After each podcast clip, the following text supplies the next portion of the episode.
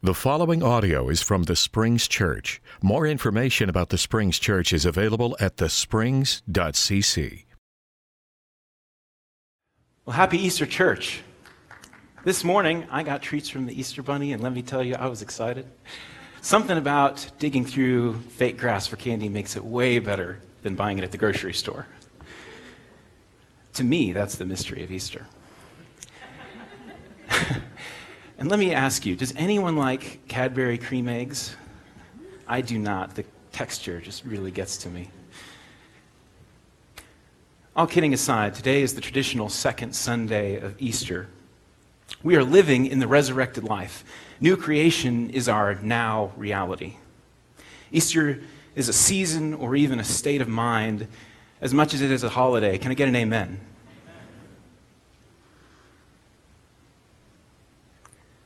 The problem is that the characters in our text today don't know yet that they're living the resurrected life.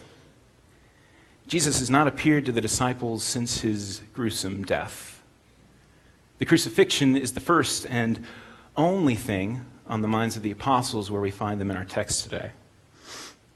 The hope of Jesus the Messiah has fizzled out like 5th of July fireworks. The apostles are together, but the sense of commonality and unity that they had during Jesus' life is in peril. This is where we find the apostles at the beginning of our text. I'm going to reread a few of the verses Brett just read. When it was evening on that day, the first day of the week, and the doors of the house where the disciples had met were locked for fear of the Jews, Jesus came and stood among them and said, Peace be with you. After he said this, he showed them his hands and his side. Then the disciples rejoiced when they saw the Lord. Jesus said to them again, Peace be with you. As the Father has sent me, so I send you. When he had said this, he breathed on them, and he said to them, Receive the Holy Spirit. If you forgive the sins of any, they are forgiven them. If you retain the sins of any, they are retained. But Thomas, who was called the twin, one of the twelve, was not with them when Jesus came. So the other disciples told him, We have seen the Lord. But he said to them, Unless I see the mark of the nails in his hands, put my finger in the, na- in the holes where the nails were, and my hand in his side, I will not believe. Here we see the, apostles surprised, overjoyed, and blessed in the resurrection of Jesus Christ and the new creation. But Thomas, known as the twin, is not so fortunate. One cannot be so left out as Thomas was when he missed his best friend and teacher. The feeling of exclusion must have been unbearable. Not to mention the state Thomas has been in. Thomas has encountered the death of Jesus, the death of the one who is going to make all things well.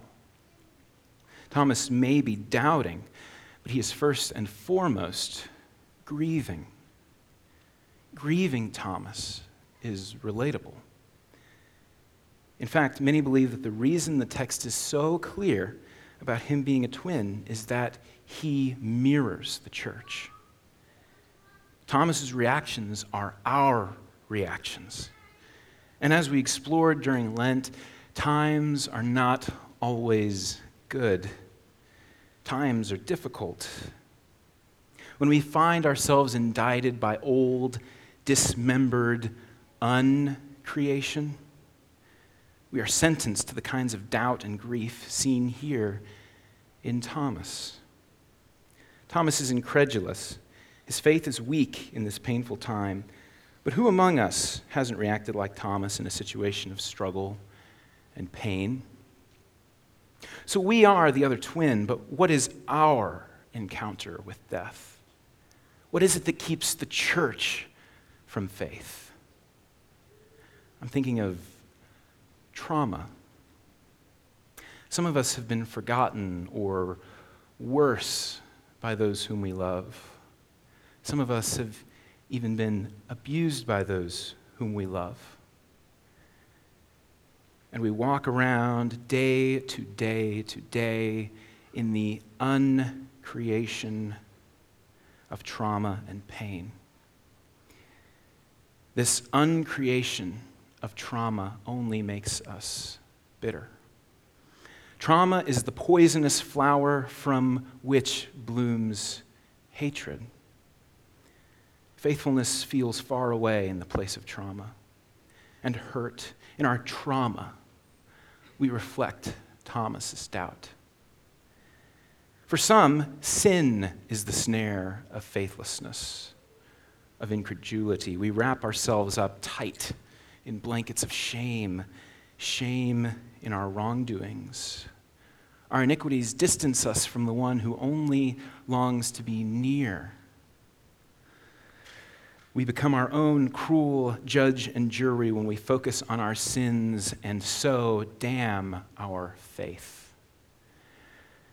The uncreation of sin can overwhelm in us any hope of new creation and choke out any relationship with our Heavenly Father.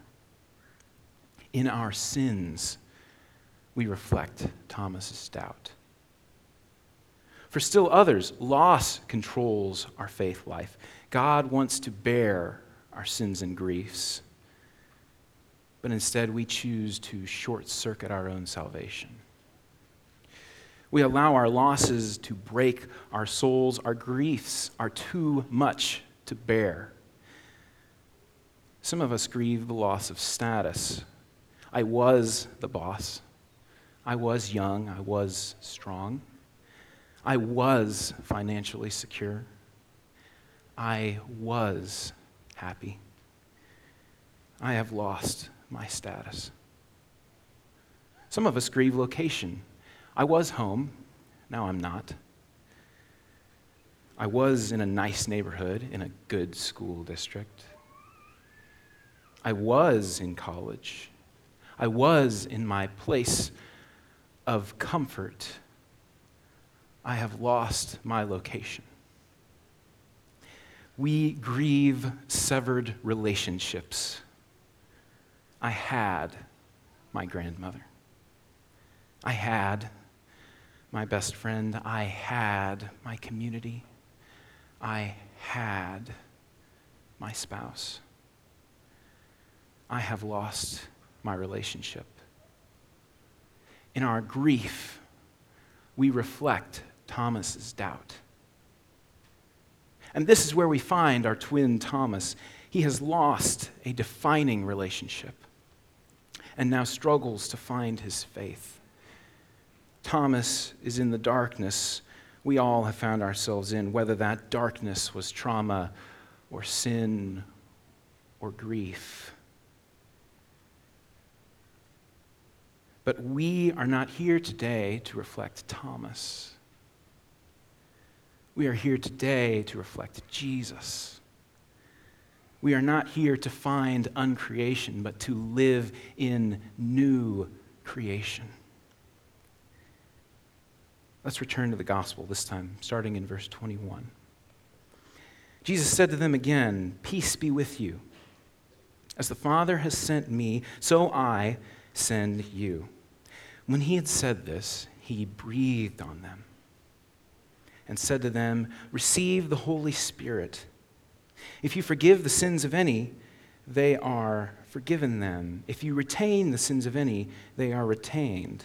But Thomas, who was called the twin, one of the twelve, was not with them when Jesus came. So the other disciples told him, We have seen the Lord. And he said to them, Unless I see the mark of the nails in his hands, put my finger in the mark of the nails and my hand in his side, I will not believe. A week later, his disciples were again in the house. Thomas was with them. Although the doors were shut, Jesus came and stood among them. He said, Peace be with you. Then he said to Thomas, Put your finger here and see my hands. Reach out your hand, put it in my side. Do not doubt, but believe. Thomas answered him, My Lord and my God. Jesus said to him, Have you believed because you have seen me? Blessed are those who have not seen and yet have come to believe. Jesus' actions are embodiments of the good news, of the coming new creation. First, we see Jesus breathe on his disciples. Jesus is hearkening back to Genesis. God breathed himself into humanity, and so Jesus breathed himself into the apostles. John is revealing the era of the Holy Spirit. Jesus' simple breath is the mighty undoing of the uncreation. The Holy Spirit has made new creation possible. The connection we have to Jesus does not stop with the Holy Spirit, but it runs deeper, even within our own humanity. After breathing on them, Jesus came to Thomas, not to harshly teach Thomas a lesson, not to embarrass his longtime friend and disciple, but to humbly offer himself. I dare say this is the most perfect example of, in the gospel of Jesus exercising his full humanity and his full divinity in the same moment. God wants relationship with us, but not only as God to creation, he wants to meet us in our brokenness, as Jesus did with his broken body for Thomas. This moment of absolute humanity and absolute divinity is one of the most beautiful moments in history. And Thomas fully recognizes this. Thomas moves from incredulous to incredible. From doubting Thomas, we hear the boldest and most certain claim of the identity of Jesus My Lord and my God. Thomas sees the beauty of new creation and he calls it by name. May we be as courageous as doubting Thomas.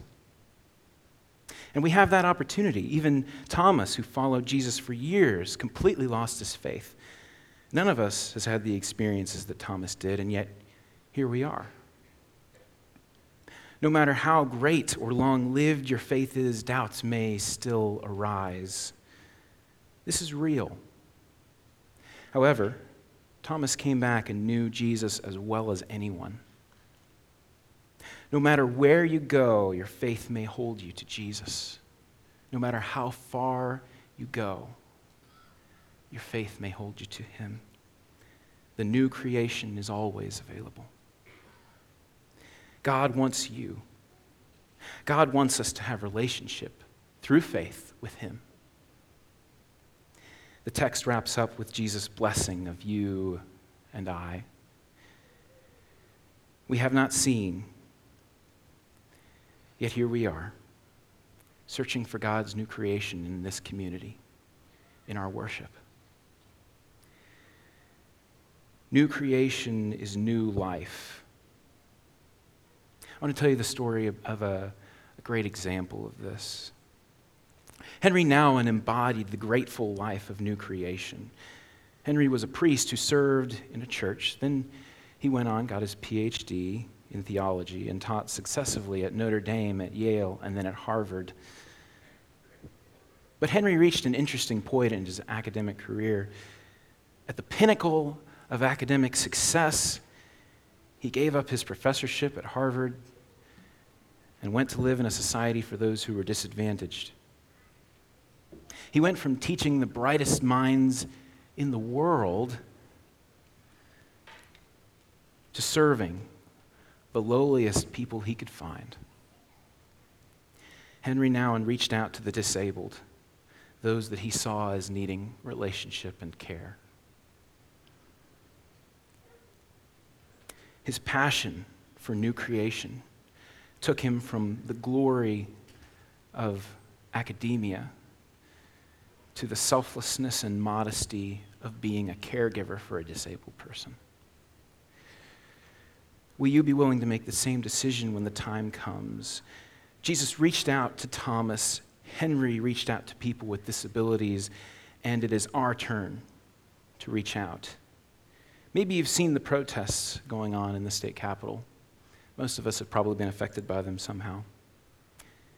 The state of affairs is that there are thousands of kids that need somewhere to be during the day while the teachers and the state legislature work things out. Maybe you can reach out as Jesus did by giving some kids a place to be while their parents go to work. Maybe you can reach out by offering time to visit the sick in the hospital. People in the hospital are often alone and in one of the hardest seasons of their lives. Reaching out and offering yourself in humility to those who are hospital or homebound is embodiment of resurrection grace. Our God wants to break through to you and to me. His new creation is saturated with His grace, and we are invited to shed our uncreation habits to join Him there. Faith has been made, made available to all persons in all places, in all times, with no loss of efficacy due to distance from Jesus of Nazareth. When we are ruminating on our sins, our traumas, our griefs, may we instead take up the easy yoke of Jesus.